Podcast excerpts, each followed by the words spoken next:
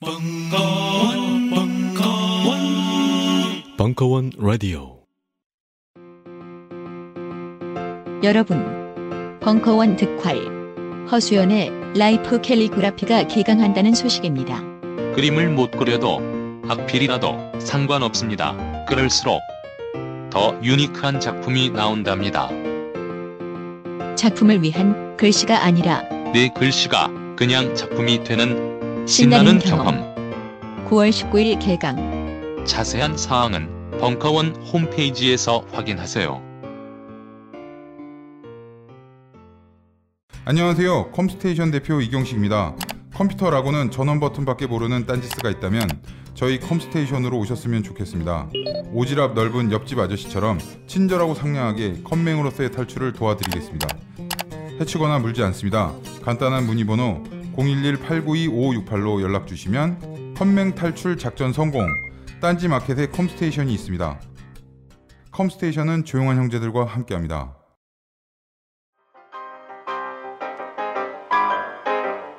벙커원 릴레이 특강 늙음 제삼 탄. 딴지일보 편집장 김용석의 조르바처럼 늙어라. 이천십육년 오월 삼십일 강연.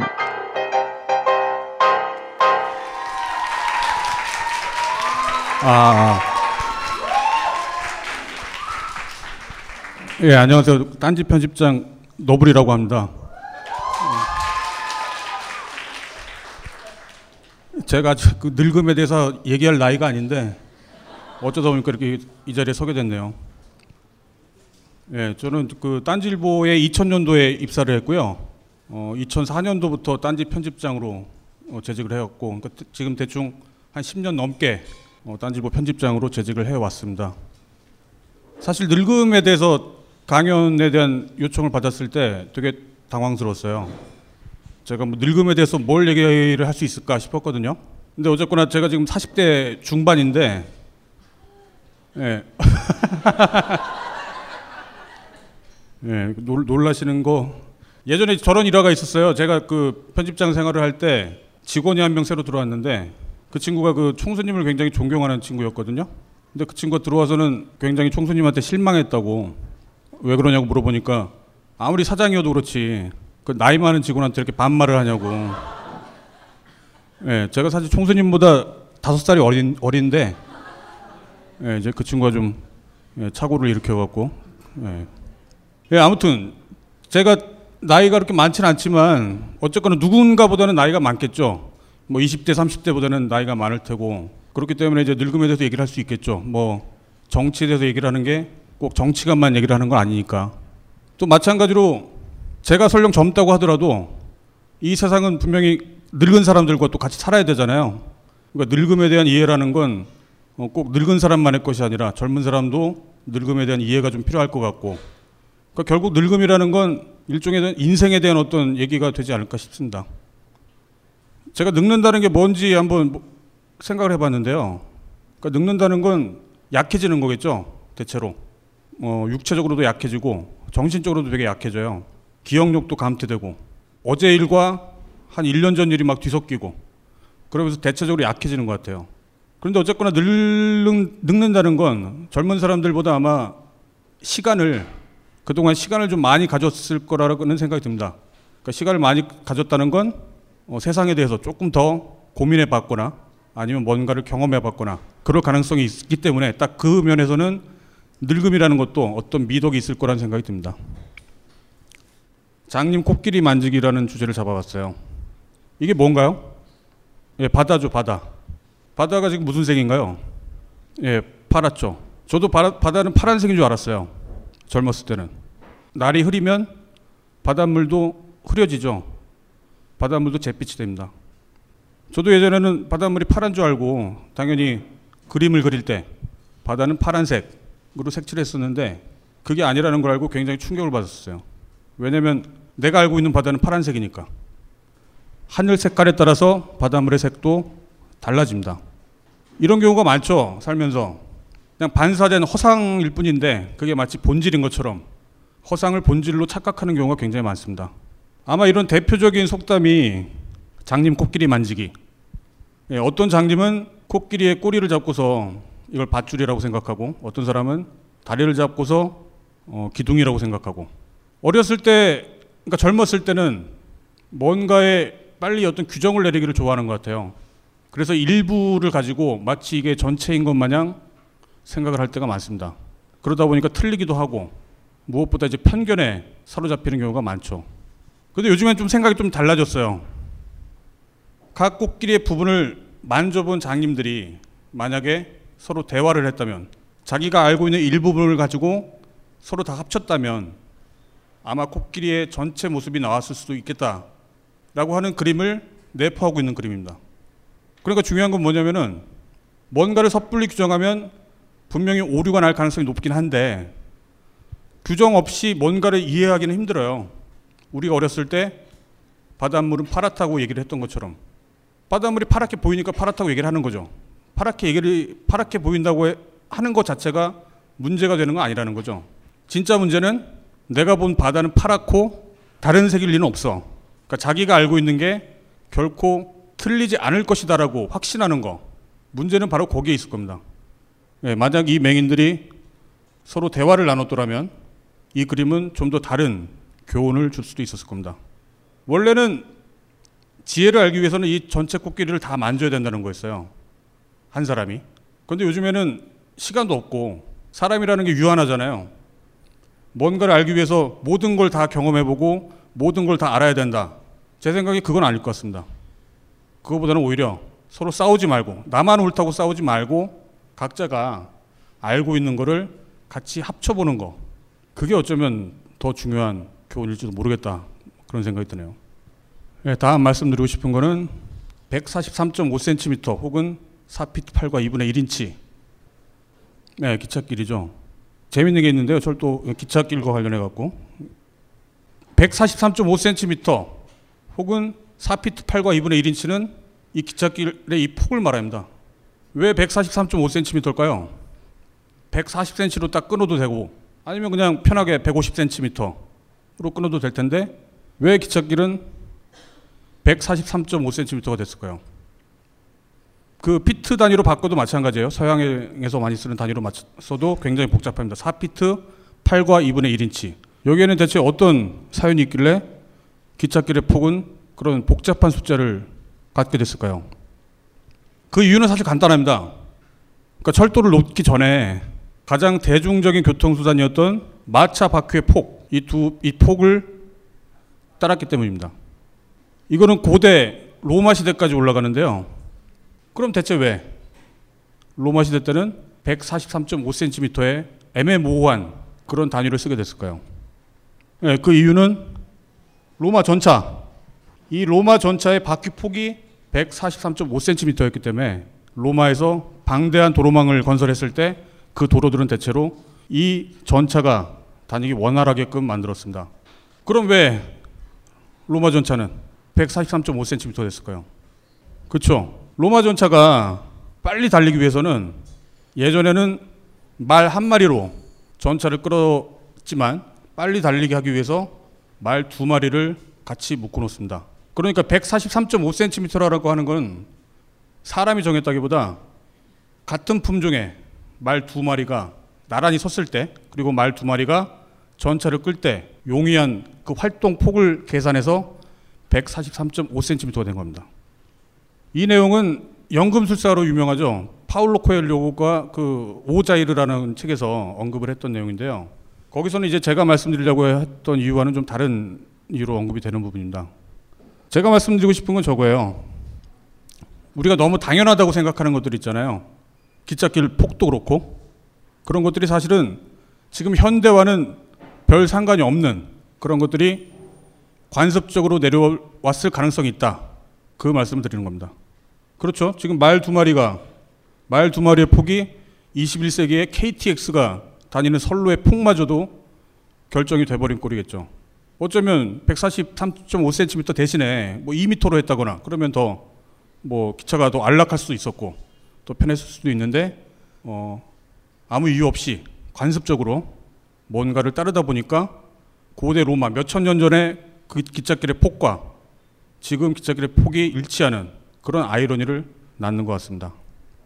이런 관습적인 거는 기찻길만 있는 건 아니에요. 어쩌면 사랑에 대한 것도, 결혼에 대한 것도, 그 다음에 뭐 애국심, 정의, 어쩌면 그런 것들도 우리가 왜 이렇게 해야 되는지를 충분히 고민해보지 않고 그냥 그래 왔었으니까 그거를 받아들였을 가능성이 있다는 그런 말씀 되겠습니다. 예, 이건 책 페이지 하나를 제가 가져온 건데요. 존 스타인백이라는 작가가 있습니다. 에덴의 동쪽이라는 책. 에덴의 동쪽이라는 책 자체가 원래 그 카인과 아벨을 모, 모티브로 해갖고 어, 소설을 만든 건데요. 거기에 이런 부분이 있어요. 제가 한번 읽어볼게요. 어린아이는 사랑받지 못하는 걸 가장 무서워하고 거부당하는 걸 극도로 두려워합니다. 정도의 차이는 있겠지만 누구나 거부를 당한 경험이 있을 겁니다. 거부를 당하면 그 순간 화가 치밀어 오릅니다. 그리고 화가 나면 자신을 거부한 사람에 대한 복수심으로 죄를 저지르게 되죠. 아, 여기서 하나 또 중요한 게 있는데요. 거부를 당하면 그 순간 화가 치밀어 오르고 거부한 사람에 대한 복수심으로 죄를 저지르게 된다. 이게 바로 카인과 아벨에 대한 얘기예요. 근데 거부는 하나님한테 당했는데 복수는 아벨한테 하죠. 이게 어쩌면 폭력의 특성을 단적으로 보여주는 한 문장이라고 볼 수가 있을 것 같아요. 폭력은 절대로 강자를 향해서 일어나지 않습니다. 자신보다 약한 사람한테 일어납니다. 그게 왜 그런 걸까요? 나빠서 악해서? 잘 모르겠어요, 저. 제 생각에는 약한 사람이 약한 사람을 제압하는 게 가능하니까 그런 거죠. 자기 존재감을 강한 사람한테 폭력으로 휘둘러 봤자 자기 존재감이 살기는커녕 더 무시당하거나 상처를 입거나 할 가능성이 더 높겠죠. 그러니까 폭력은 반드시 자기보다 약한 사람을 향합니다. 하지만 이게 치사하다는 거 아니까 약한 사람을 괴롭히면서 자기는 마치 잘못된 것을 바로잡는 거거나 아니면 정의를 실천하는 거거나 하는 식으로 거짓말까지 하죠. 자기 자신한테든 피해자한테든. 계속 읽어볼게요. 만일 거부당하는 일이 전혀 없다면 인간이 지금처럼 되지는 않았을 겁니다. 더구나 미치광이들도 더 적었을 겁니다. 분명 감옥도 많지 않았을 거고요. 결국 모든 원인은 시초에 있습니다. 시작부터가 문제였어요. 사랑을 갈망하는데 거절을 당하면 어린이는 고양이를 발길로 차놓고 자신의 은밀한 죄를 감추죠. 어린아이는 돈으로 사랑을 얻기 위해 도둑질을 하기도 하고 또 어떤 아이는 커서 세계를 정복하기도 합니다. 결국 사랑의 중요성에 대해서 얘기를 하는 겁니다. 여러분들은 어떻게 생각하시나요? 사랑 중요한가요? 이, 이거는 지금 어린아이라고 그랬고 지금 아마 여기 계신 분들은 다 나이가 어느 정도 되신 성인들이실 텐데 아이가 아니라 이제 어른이기 때문에 사랑에 대한 두려움이 없나요? 그렇지 않죠. 사랑은 굉장히 중요하겠죠. 젊은 사람이나 늙은 사람이나 사랑은 다 중요합니다. 남자나 여자나. 하지만 그 중요한 사랑을 사랑이 가장 중요하지만 내가 사랑받길 원하는 사람처럼 보여주고 싶진 않죠. 약해 보이니까. 사랑이 중요하다는 건 다 알지만 내가 사랑을 원하는 사람인 것처럼 보이고 싶지는 않을 거예요. 그러니까 누구나 다 그렇죠. 그리고 어쩌면 이렇게 말을 할 수도 있을 것 같아요. 사랑이 얼마나 소중한지를 사람들이 너무 잘 알다 보니까 그 사랑을 최대한 많이 그리고 쉽게 얻으려고 하는 것 같습니다. 어쩌면 문제는 거기서 일어나는 건지도 몰라요. 모두가 사랑을 탐하다 보니까 그 사랑을 좀 더 쉽게 얻고 싶어 하죠. 그러면서 각종의 모순들이 발생을 하는 것 같습니다. 이거 뭔가요? 돈이죠. 사랑을 쉽고 많이 얻을 수 있는 가장 대표적인 방법이 아마 이 돈이겠죠. 저도 돈 되게 좋아해요. 저도 부자가 됐으면 좋겠어요. 근데 이런, 이런 상상을 해봅니다. 만약에 제 통장 계좌에 한 수천억 정도가 있다고 해요. 정말 신나겠죠. 이런 강연도 안 하겠죠, 아마. 아무 걱정도 없고 정말 행복할 것 같습니다. 그런데 만약에 무인도라면 내가 만약에 무인도에서 수, 수천억의 재산과 뭐 슈퍼카와 그런 호화로운 집이 있다면 무인도가 아니라 왜 영화에 보면 그런 거 있잖아요. 뭐였죠? 그 나는 전설이다. 그런 영화처럼 인류가 다 멸망해버린 그런 지구의 폐허에서 나 혼자 지금 정상인으로 남아있는데 거기에서 만약에 내가 엄청 부자가 된다면 행복하지 않겠죠? 불행하겠죠? 봐주는 사람도 없는데 누가 부러워해줘야 혹은 내 돈에 내가 갖고 있는 돈에 사람들이 반응을 해줘야 그래야 행복할 텐데 그 돈이 무인도에서만 넘쳐난다면 당연히 행복하지 않을 것 같습니다. 그럼 이런 상상이 가능하겠죠. 행복은 돈에서 나오는 게 아니라 다른 사람들한테서 나온다는 거. 예, 타이밍을 놓쳤는데요. 혼자 있으면 불행할 거다라고 하는 그런 이미지입니다. 예, 다른 사람들, 돈이 있어도 만약에 사람들이 없다면 불행하다라고 하는 그런 결론은 행복은 돈만 있어갖고는 안 되고 반드시 다른 사람들이 있어야 된다라고 하는 그런 정도의 결론은 날 것 같아요. 그럼 다른 사람들이랑 있으면 무조건 행복한가요? 그렇지 않겠죠, 당연히. 만약에 아무리 많은 사람들이 나를 둘러싸고 있어도 나를 싫어하거나 나를 무시하거나 나를 좋아해주지 않는다면 전혀 행복하지 않겠죠. 차라리 돈만 있는 게 나을지도 몰라요. 그러니까 여기서 말하고 싶은 건 너무 당연한 얘기인데 행복이라는 건 다른 사람들한테서 사랑을 받을 때 바로 그때 가장 행복한 게 아닐까라는 상상을 할 수 있을 것 같습니다. 아까 에덴의 동쪽에 존 스타인백이 말했던 것처럼 어린아이가 사랑을 거절당하는 걸 가장 무서워한다는 건 그만큼 가장 사랑을 원한다는 말이 되겠죠. 이거 어려운 얘기가 아니죠? 굉장히 당연한 얘기를 지금 제가 어렵게 하는 건지도 모르겠는데, 그래서 이제 알랭 드 보통이라고 하는 프랑스의 작가가 이런 얘기를 해요. 돈과 명성, 영향력은 그 자체로 목적이기보다는 사랑의 상징으로서 그리고 사랑을 얻을 수 있는 수단으로서 더 중시되는 것인지도 모른다. 네. 그러니까 수단이라는 겁니다. 수단. 이런 질문이 가능하잖아요. 아까 그림에서 이 많은 사람들 사이에서 내가 사랑받는 게 행복이라고 한다면 내가 여기서 돈이 많다면 더 많은 사람들한테 사랑받을 수 있지 않을까. 가능하죠. 당연히 그렇게 되겠죠. 근데 전제는 그 돈을 사랑받기 위해 쓴다면이겠죠. 내 주변 사람들을 도와주거나 가난한 사람들을 도와주면 가난한 사람들한테 사랑을 받을 테고, 뭔가 정의를 정의 사회를 건설하기 어, 건설하고 싶어하는 그런 사람들한테 만약에 돈을 투자한다면 그 사람들한테 사랑을 받겠죠. 그런데 우리는 돈이나 명성, 영향력 그 자체가 행복 혹은 사랑인 것처럼 착각을 할 때가 많이 있습니다. 돈이라는 건 다른 사람들과 살 때 다른 사람들을 만약에 도와준다면 그 사람들한테 사랑받을 수 있는 굉장히 강력한 수단이 맞는 것 같아요. 하지만 그 수단을 얻기 위해서, 그 돈이라고 하는 수단을 얻기 위해서 우리는 때로 남을 속이기도 하고 아니면 남의 거를 빼앗기도 하고 혹은 남의 불행을 방관하기도 하고 불의를 마치 지혜인 것처럼 여기기도 하고 그렇게 살곤 하죠. 그러니까 이 얘기는 뭐냐면 사랑받기 위한 수단을 얻기 위해서, 그 수단을 얻기 위해서 우리는 사랑받지 못할 짓을 자주 하곤 한다. 총을 예로 들 수도 있을 것 같아요. 총. 총이 만약에 우리 가족을 지키기 위해서, 뭐 나라를 지키기 위해서 그 총을 쓴다면 그 총은 굉장히 다른 사람들을 안심하게 만들 수 있는, 행복하게 만들 수 있는 수단이 되겠죠. 그런데 그 목적은 망각하고 일단은 총을 가지려고 하죠. 다른 사람들보다 강해지기 위해서. 혹은 목적은 망각한 채.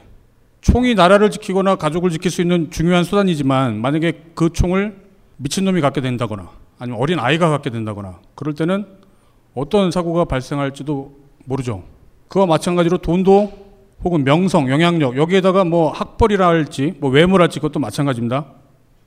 그런 것들은 다 다른 사람들에게 사랑받기 위한 수단으로 굉장히 좋은 건지는 모르겠지만 그 자체는 목적이 아닌데 우리는 그 수단을 목적 자체로 자주 혼동하곤 한다. 그 말씀을 드리고 싶은 겁니다. 알랭도 보통이 불행에서 했던 말들도 마찬가지고요. 우리는 생각했습니다. 실외는 가까운 곳에 있다고. 우리가 파는 것은 음료 몇 잔일지 모르지만 거기에 담겨있는 것이 정직함이라면 세상은 보다 건강해질 것입니다. 그래서 아낌없이 담았습니다.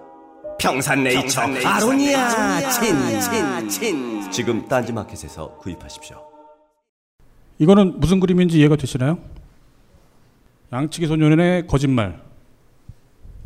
양치기 소년이 네, 이게 우화가 이솝 우화가 주는 그 가장 대표적인 교훈이 아마 저걸 거예요. 거짓말쟁이의 불행한 말로. 네, 거짓말을 하면 나중에 불행해진다. 뭐 그 정도 교훈이라고 볼 수가 있겠죠. 뭐 여러분들 이거 다 알고 계시는 거죠? 근데 제가 좀 늙으면서 이게 좀 다르게 보였어요. 아니, 왜냐면은 이 양치기 소년의 우화에 빈틈이 너무 많아요. 거짓말을 했을 때 저렇게 마을 사람들이 쫓아왔을 때 거짓말이었다는 걸 알았으면 양치기는 처 맞았겠죠?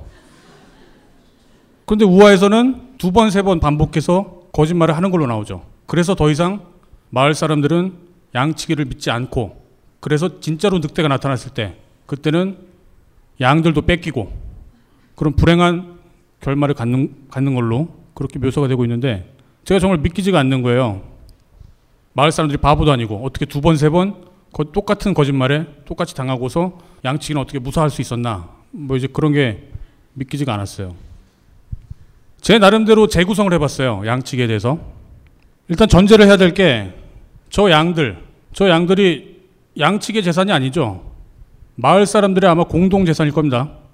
저 양들이 다 양측일 거라면 아마 그 양측이는 양측이가 아니라 그냥 목장주겠죠. 그러니까 지금으로 보면 양측이 소녀는 어린 나이에 노동력을 착취당하는 굉장히 하층민이었을 거란 생각이 들어요. 별 볼 일 없는 그런 존재였겠죠. 그리고 또 이런 생각을 해봐요. 어린 소년이 하루 종일 밖에서 말들도, 말도 안 통하는 양들하고 하루 종일 보낸다면 어떻겠어요? 외로웠겠죠? 정말 외로웠을 것 같아요. 게다가 양의 특성상 처음에는 마을에서 가까운 곳에 풀을 먹이다가도 양들이 풀을 다 먹으면 점점 더 마을에서 먼 곳으로 이동을 할 수밖에 없었을 겁니다. 그럼 양측 입장에서는 그나마 가까이 있었을 때는 마을 사람들이 뭐 산책 나오거나 그러면 만나볼 수도 있고 그야말로 사람들하고 교류가 어느 정도 가능했겠지만 점점 멀어질수록 양측이는 점점 더 외로웠을 수밖에 없을 것 같아요. 제가 그 외로움에 대해서 얘기를 많이 하는 편인데 트위터나 아니면 뭐 저희 제가 진행하는 게시판 방송이나 혹은 예전에 기사로도 외로움에 대해서 얘기를 많이 했었는데요. 외로움 얘기를 하면 꼭 애인이 없는 거에 대한 외로움 그렇게만 이해를 하시는 분들이 계시는데 제가 말하는 여기서 말하는 외로움이라는 건 자기 존재감의 결핍 상태를 의미합니다. 존재감. 요즘 존재감이라는 말 많이 쓰죠.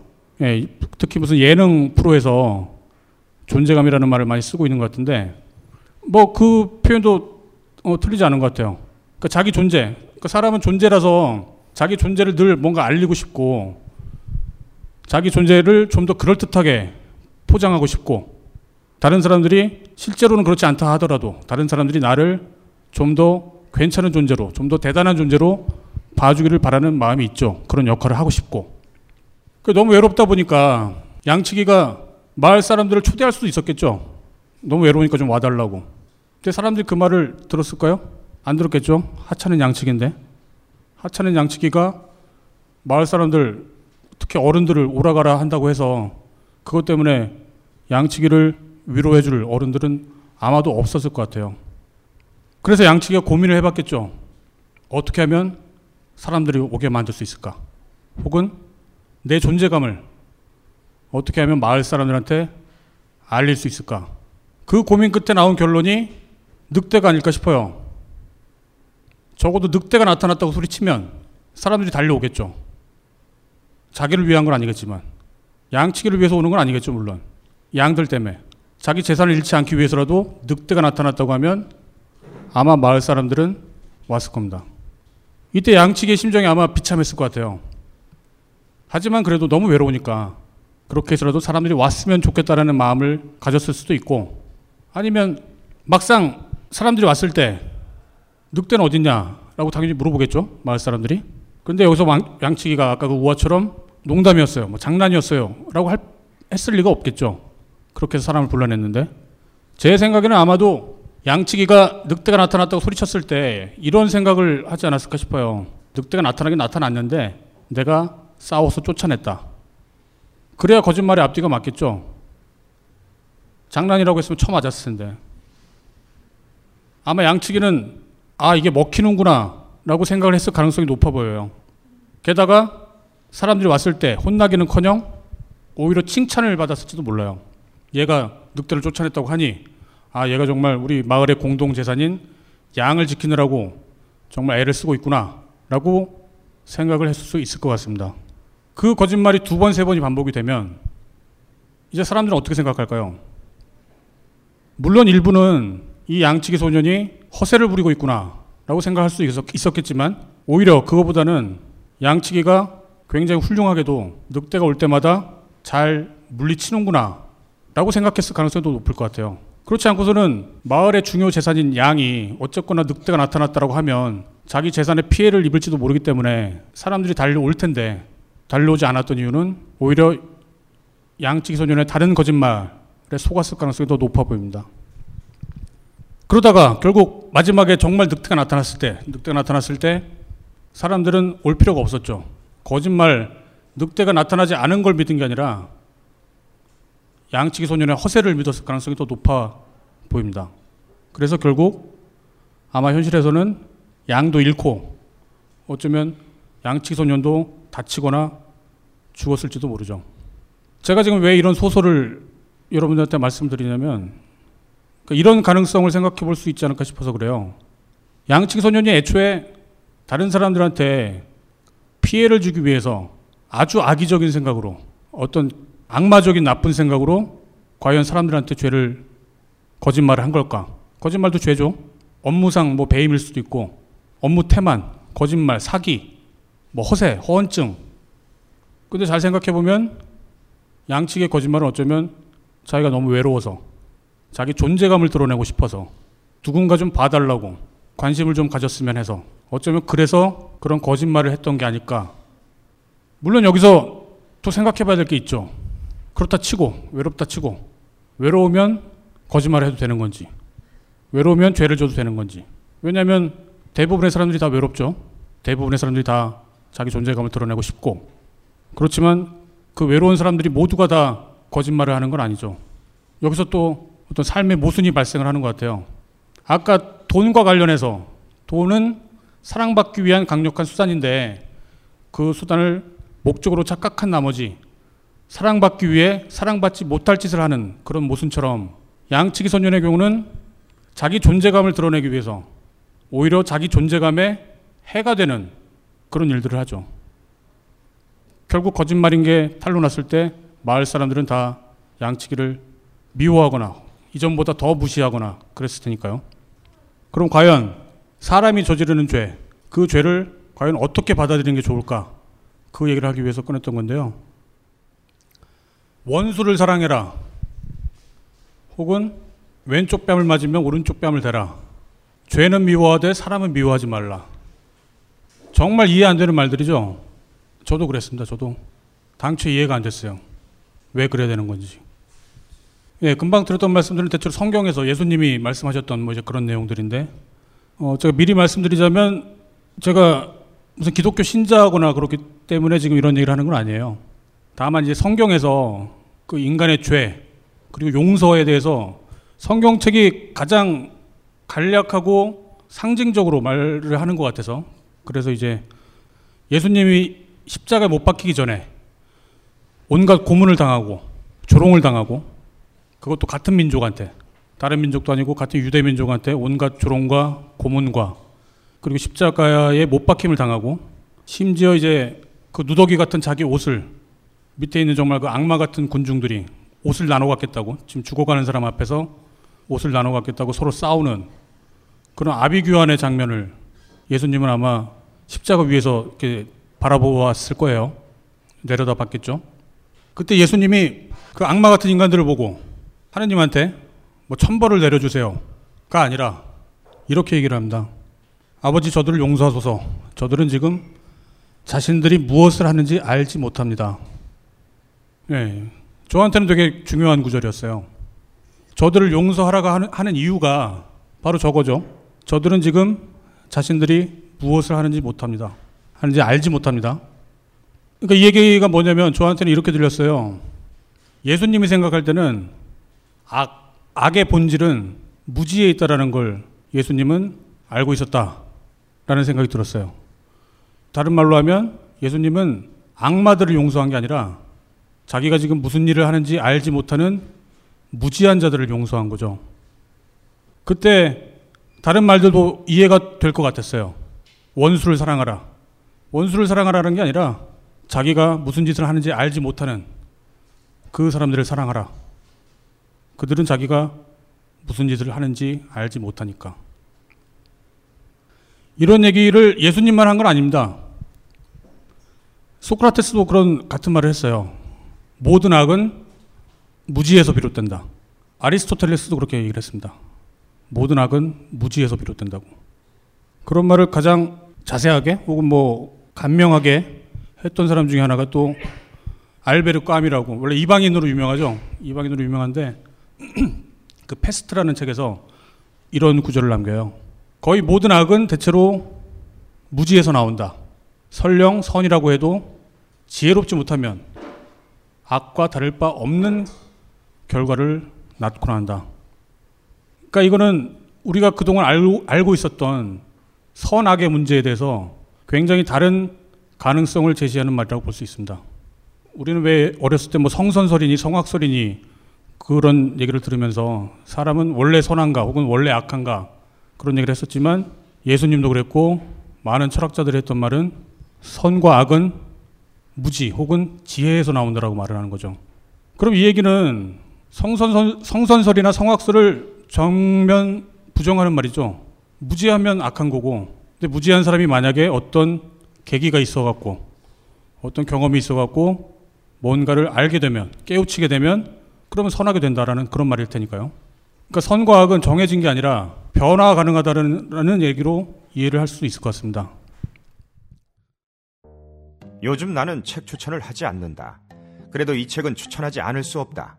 나는 딴지일보, 읽은 척 매뉴얼의 애독자였으니까. 유시민. 고전은 직접 반려들어 읽는 게 가장 좋다.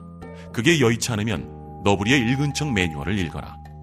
읽은 척 매뉴얼은 고전들의 뒤틀린 소개이자 색다른 비평일 뿐만 아니라 그 자체로 고전과 맞먹는 유사 고전이다.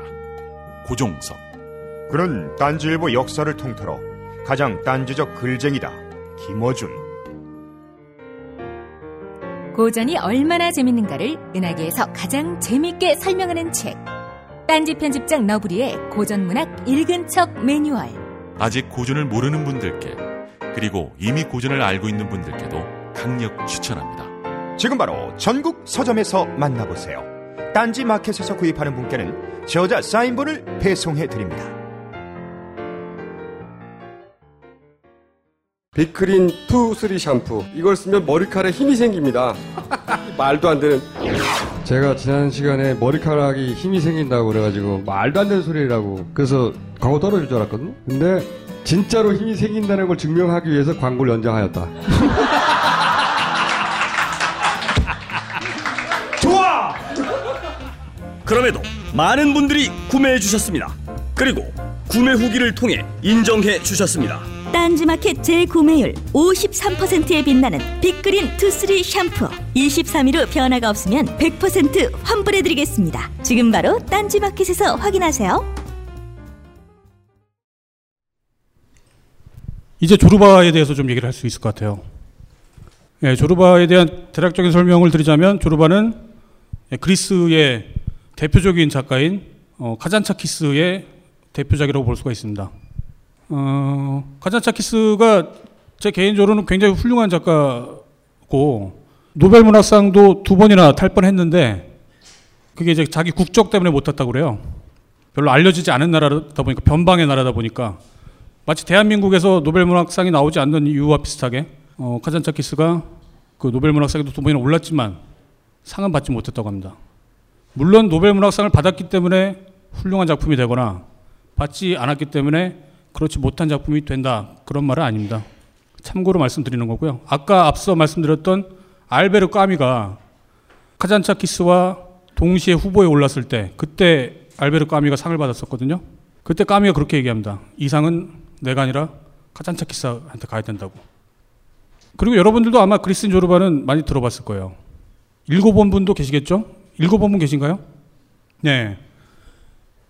읽어본, 읽어보신 분들이라면 제가 앞에 늙으면 비로소 보이는 것들, 그 얘기를 왜 했는지 짐작이 될 거라고 기대를 하고 싶습니다. 짐작이 되시나요? 읽어보셨다는 분? 예. 네. 제가 왜 앞에서 그런 얘기를 했는지. 아, 예. 아니 뭐 어쩔 수 없죠. 예. 조르바는 한마디로 말해서 문학사상 최강의 자유인이라고 그렇게 평가가 됩니다. 자유인. 정말 자유, 자유로운 자유인. 그래서 이 책에서 조르바는 육십오 세의 나이로 나오는데요. 육십오 세의 나이에 끝없이 여행을 합니다. 한 곳에 정착하지 않고 계속 떠돌아, 떠돌아다녀요. 게다가 떠돌아, 떠돌아 다닐 때마다 거기서 만난 여성들과 대체로 잠, 잠자리를 같이 해요. 그리고 조르바는 무신론자입니다. 어떤 신도 믿지 않아요. 제우스도 믿지 않고 예수님도 믿지 않아요. 그러면서 얘기합니다. 조르바는 오직 조르바만 믿을 뿐이다.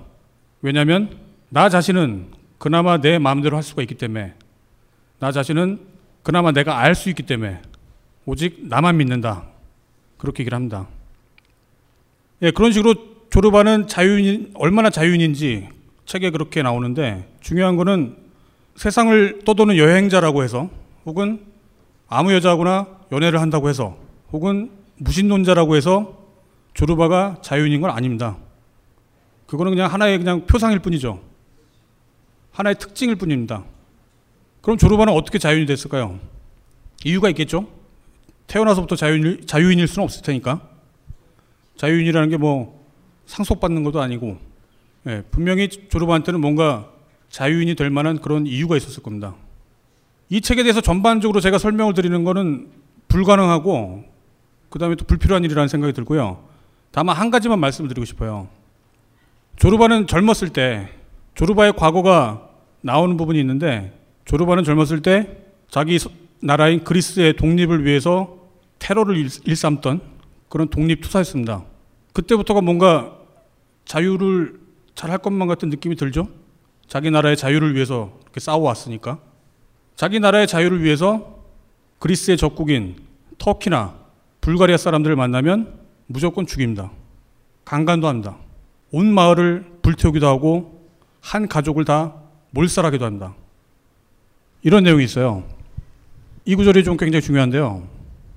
내게는 저건 터키 놈, 저건 불가리아 놈, 이건 그리스 놈 하던 시절이 있었습니다. 여기서 그리스라는 건 자기 고국을 말해요. 그러니까 사람을 국적에 따라서 구분을 했다라는 거죠.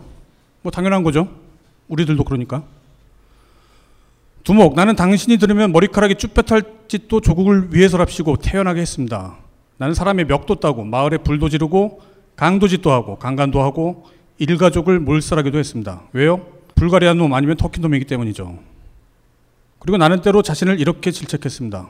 연병할 놈, 지옥에나 떨어져. 이 돼지 같은 놈 싹 꺼져버려. 이 병신아. 이건 자기 자신한테 하는 말이에요. 그런데 요새 와서는, 그러니까 늙어서는, 나이를 먹고 나서는 이 사람은 좋은 사람, 저 사람은 나쁜 놈, 이런 식입니다. 그리스인이든 불가리아인이든 터키인이든 상관하지 않습니다. 좋은 사람이냐 나쁜 사람이냐, 요새 내게 문제가 되는 건 이것뿐입니다. 그리고 또 나이를 더 먹으면 이것도 상관하지 않을 것 같습니다. 상관하지 않을 겁니다. 좋은 사람이든 나쁜 놈이든 나는 그것들이 불쌍해요. 모두가 한 가지입니다. 라고 얘기를 합니다. 이걸 조금 더 차례대로 말씀을 드려보자면, 조르바는 그러니까 젊었을 때, 어쩌면 젊었을 때도 자유인이었어요. 자기 조국의 자유를 위해서 싸운 투사였으니까요. 그리고 또 이 얘기는 뭐냐면, 육십오 세 나이의 조르바는 문학사상 최강의 자유인이었을지 모르겠지만, 젊은 시절의 자유, 어, 조르바는 노예였던 거예요. 노예. 애국심에 대한 노예, 관념의 노예였죠. 애국심 말고는 중요한 게 없었어요. 자기 나라의 독립 말고는 중요한 게 없었습니다. 그러니까 오류를 범했음에도 불구하고 자기가 오류인지도 몰랐어요. 사람들을 죽이고 강간하고 불태우고. 이때 살인과 강간은 조르바에겐 너무 당연한 거였어요.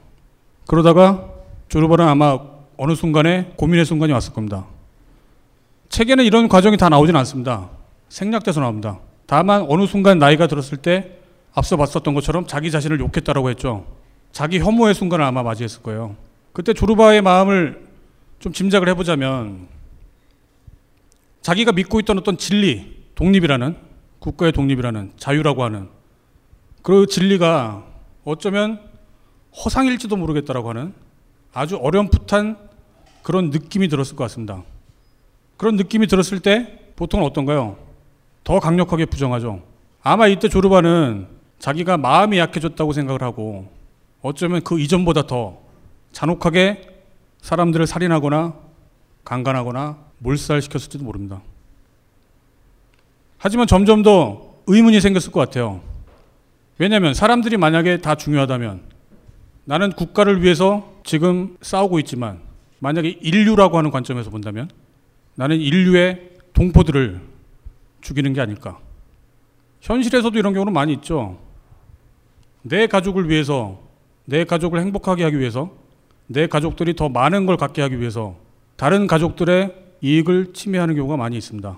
아니면 내 지역을 위해서, 내가 태어난 지역을 위해서 다른 사람이 태어난 지역에 대해서는 편견을 갖거나 나쁘게 생각하거나 그런 경우가 많이 있죠. 그걸 또 확장해보면 국가도 마찬가지죠.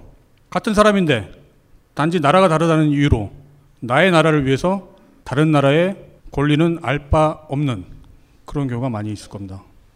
아마 이때 조르바는 자기가 추구했던 자유가 가짜 자유였다는 걸 깨달으면서 정말 고통스러웠을 거예요. 이전에는 자기가 죽인 사람들이 죽어 마땅한 악마들이라고 생각을 했는데, 만약에 그 사람들이 나와 다를 바 없는 평범한 사람이라고 가정을 한다면 자기가 악마가 되는 거죠. 더 고민을 해보면 더 괴로웠을지도 몰라요. 어쩌면 악마가 아니었는지도 몰라요. 악마도 아니었던 건지도 몰라요. 바보였던 거죠, 바보. 어쩌면 가짜 자유로 시작해갖고 자기가 살인과 강간 등을 범한 그 오류를 범한 후에 그때 가서야 조르바는 어떤 깨달음, 내가 잘못 생각하고 있었구나, 속았구나, 혹은 그 속았다는 생각에 그치지 않고 거기에 열심히 동조했구나, 그런 깨달음을 얻었을지도 모르겠습니다. 근데 참 아이러니하게도 조르바는 이 깨달음을 얻은 후에 그때 진정한 자유를 얻는 것처럼 얘기가 됩니다. 사실 자유인 조르바를 묘사하는 것보다 더 중요한 게 독자들한테 굉장한 딜레마를 안겨줘요. 현재 육십오 세 나이의 조르바는 정말 매력적이거든요. 정말 현명하고 책을 읽은 거라고는 신밧드의 모험밖에 없는데 웬만한 책을 읽은 다른 사람보다 훨씬 더 똑똑합니다. 그리고 훨씬 더 자유롭고 얽매이지 않고, 육십오 세의 조르바는 그렇습니다.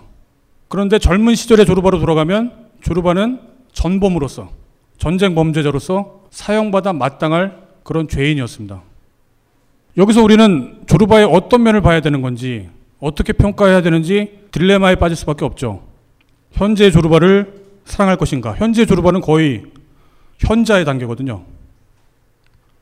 아니면 지금 아무리 현자라고 해도 이 사람이 과거에 이만큼 많은 죄를 지었으니 그 사람은 죽어 마땅한 사람인지, 이걸 어떻게 받아들여야 할지에 대한 딜레마가 생긴다고 할 수가 있습니다.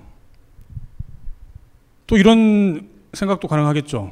어쩌면 조르바의 젊은 시절처럼 그때 그 악마 같은 조르바도 어떤 시간이 지나고 깨달음의 기회가 온다면 지금 현재의 조르바가 될 수 있겠다라는 생각이 들 수도 있을 것 같습니다. 이 얘기를 저렇게 표현한 사람도 있었어요. 어떤 성인에게도 과거는 있고 어떤 죄인에게도 미래는 있다. 오스카 와일드가 했던 말인데요. 아마 그 말이 조르바를 얘기하는 데 있어서 굉장히 중요한 키워드라고 볼 수 있습니다. 제가 이 자료를 준비하면서 이게 마치 계란 껍질 같더라고요. 껍질. 계란, 알. 이거와 관련해서 헤르만 헤세는 이렇게 얘기합니다. 물론 조르바를 두고 한 얘기가 아니에요. 헤르만 헤세의 데미안에서 이런 구절이 나와요. 가장 유명한 구절이죠. 새는 투쟁하여 알에서 나온다. 알은 세계이다. 태어나려는 자는 하나의 세계를 깨트려야 한다. 새는 신에게로 날아간다. 신의 이름은 암낙사스. 원래 이제 이 부분이 뭔가 암낙사스가 뭔지에 대해서 뭔가 좀 낭만적인 느낌이 들다 보니까 이 구절이 가장 유명할 텐데요. 원래 제일 중요한 구절은 이겁니다. 알은 세계이다. 태어나려는 자는 하나의 세계를 깨트려야 한다. 네, 헤르만 헤세의 이 얘기는 그냥 제가 참고로 한번 담아봤습니다. 다시 이 얘기로 돌아가서 그리스인 조르바에서 말하는 자유라는 건 어쩌면 우리는 자유라는 걸 내 마음대로 할 수 있는 무엇이라고 말하곤 하는데 어쩌면 자유라는 건 무엇에서 속지 않는 것이라고 해석해야 될지도 모르겠어요. 조르바가 그랬던 것처럼 조르바는 어렸을 때는, 젊었을 때는 애국심이라고 하는 거대한 명분에 속아갔고 어쩌면 애국심보다 더 중요할지도 모를 인간의 생명에 대해서 아무렇지 않게 살인과 악행을 저질렀던 그런 과거가 있었던 거니까요. 그리고 자기가 속았다는 걸 정말 인정하기 싫었지만 그걸 인정했을 때 그때 가서야 그나마 진정한 자유로 보이는 그런 마음의 해방을 얻었던 걸로 보입니다. 그래서 아마 조르바가 계속 떠돌아다녔던 건지도 몰라요. 그래서 어쩌면 한 여자한테 머물지 못하고 계속 옮겨 다녔던 건지도 모릅니다. 그래서 어쩌면 조르바가 무신론자, 어떤 신에게도 용서를 빌 수가 없었던 거죠. 그래봐야 아무 소용없다라는 걸 자기가 아니까. 예, 앞서 말씀드렸던 그 각종 모순들, 뭐 부조리들, 그런 것들에 대한 관점이 이 조르바의 늙음을 이해하는데 중요한 키워드가 되기 때문에 제가 앞에서 말씀을 드렸던 겁니다. 선과 악에 대해서 얘기를 할 때 제가 이 그림을 어, 가지고 얘기를 하는 걸 좋아합니다. 그러니까 선과 악은 예전에는 저도 뭔가 동떨어진 것, 반대인 것 그렇게 생각을 했었는데요. 요즘에는 점점 선과 악은 이 나무의 기둥과 나무의 뿌리의 그런 관계일 수 있다는 생각이 자꾸 듭니다. 조르바가 그랬죠. 선과 악은 같이 자란다는 거예요. 조르바가 그랬던 것처럼. 조르바가 진정한 자유를 얻을 수, 얻을 수 있었, 있었던 건 이걸 물론 이걸 나무 기둥을 선이라고 해야 될지 나무 뿌리를 선이라고 해야 될지는 잘 모르겠어요. 그건 상관없습니다. 나무가 쓰러지지 않기 위해서는 그러니까 나무가 이렇게 땅 위로 기둥이 높이 솟기 위해서는 당연히 그걸 지탱할 만한 뿌리가 있어야 되는 것처럼 선과 악이라고 하는 건 동떨어진 반대에 대립되는 그 뭔가가 아니라 어쩌면 한 몸일 수 있다는 거죠. 악해지는 만큼 선해질 수 있어요. 선해지는 만큼 악해질 수도 있고. 간단히 얘기를 하면 사람이 선해야 사기를 치겠죠. 선하지 않으면 사기를 못 쳐요. 조르바처럼 자기가 악행을 경험해본 후에 그 다음에 딱 그만큼 크기의 선을 만들 수 있을지도 모르겠습니다. 그러니까 이 얘기를 이 얘기가 상징하는 건 사람이 누구는 많이 선하고 누구는 많이 악하고 그런 관계가 아니라는 거죠.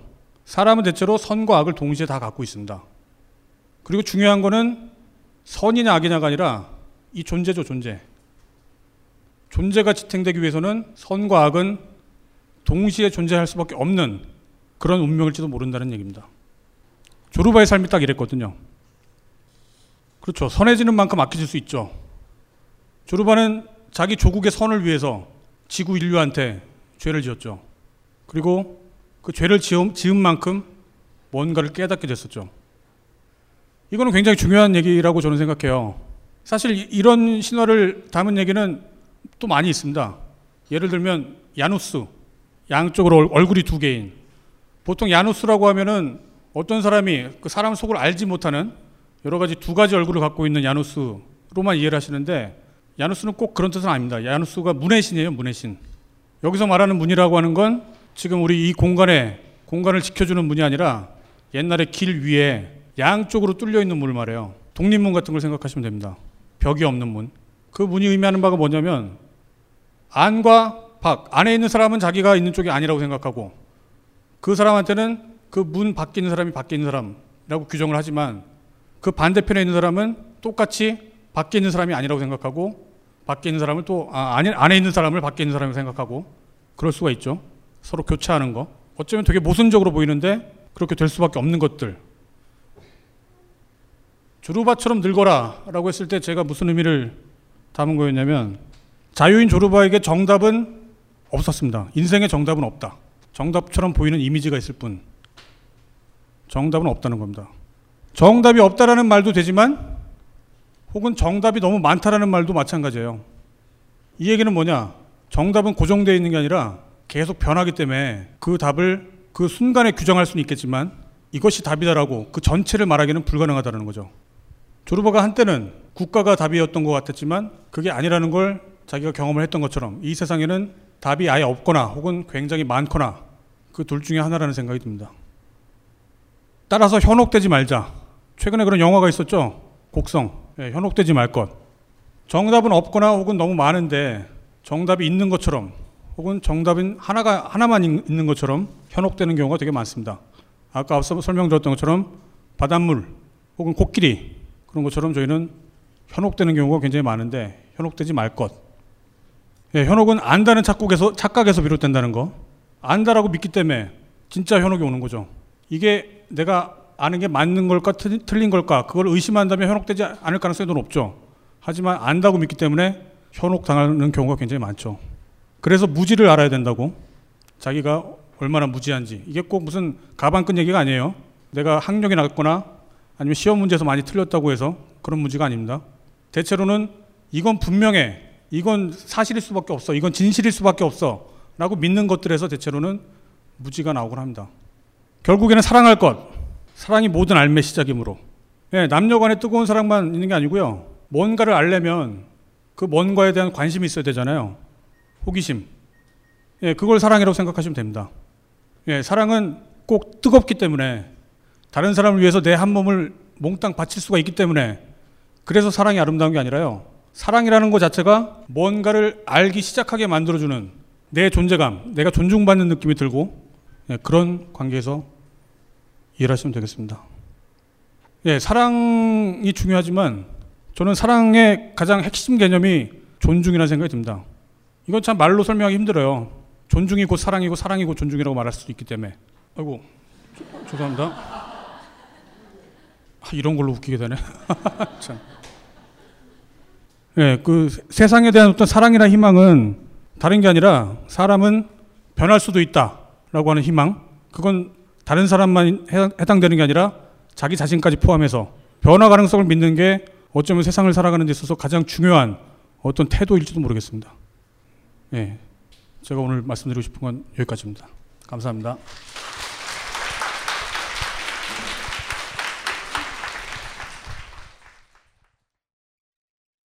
벙커원 벙커원 벙커원 라디오.